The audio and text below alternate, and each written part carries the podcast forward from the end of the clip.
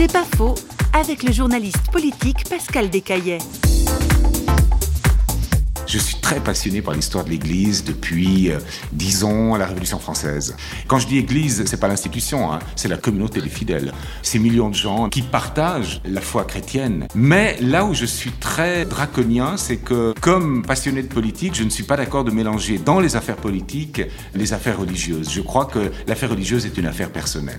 En revanche, la politique doit laisser à toutes les religions qui respectent la loi républicaine la possibilité de s'exprimer. Donc je suis très ouvert à l'existence conjointe de synagogues, de mosquées, d'églises, de temples protestants. On doit pouvoir vivre ensemble dans l'espace républicain. Mais la laïcité, c'est ça. La laïcité, c'est pas mettre le religieux à la poubelle, c'est lui donner droit de citer en total respect mutuel de ce que nous sommes.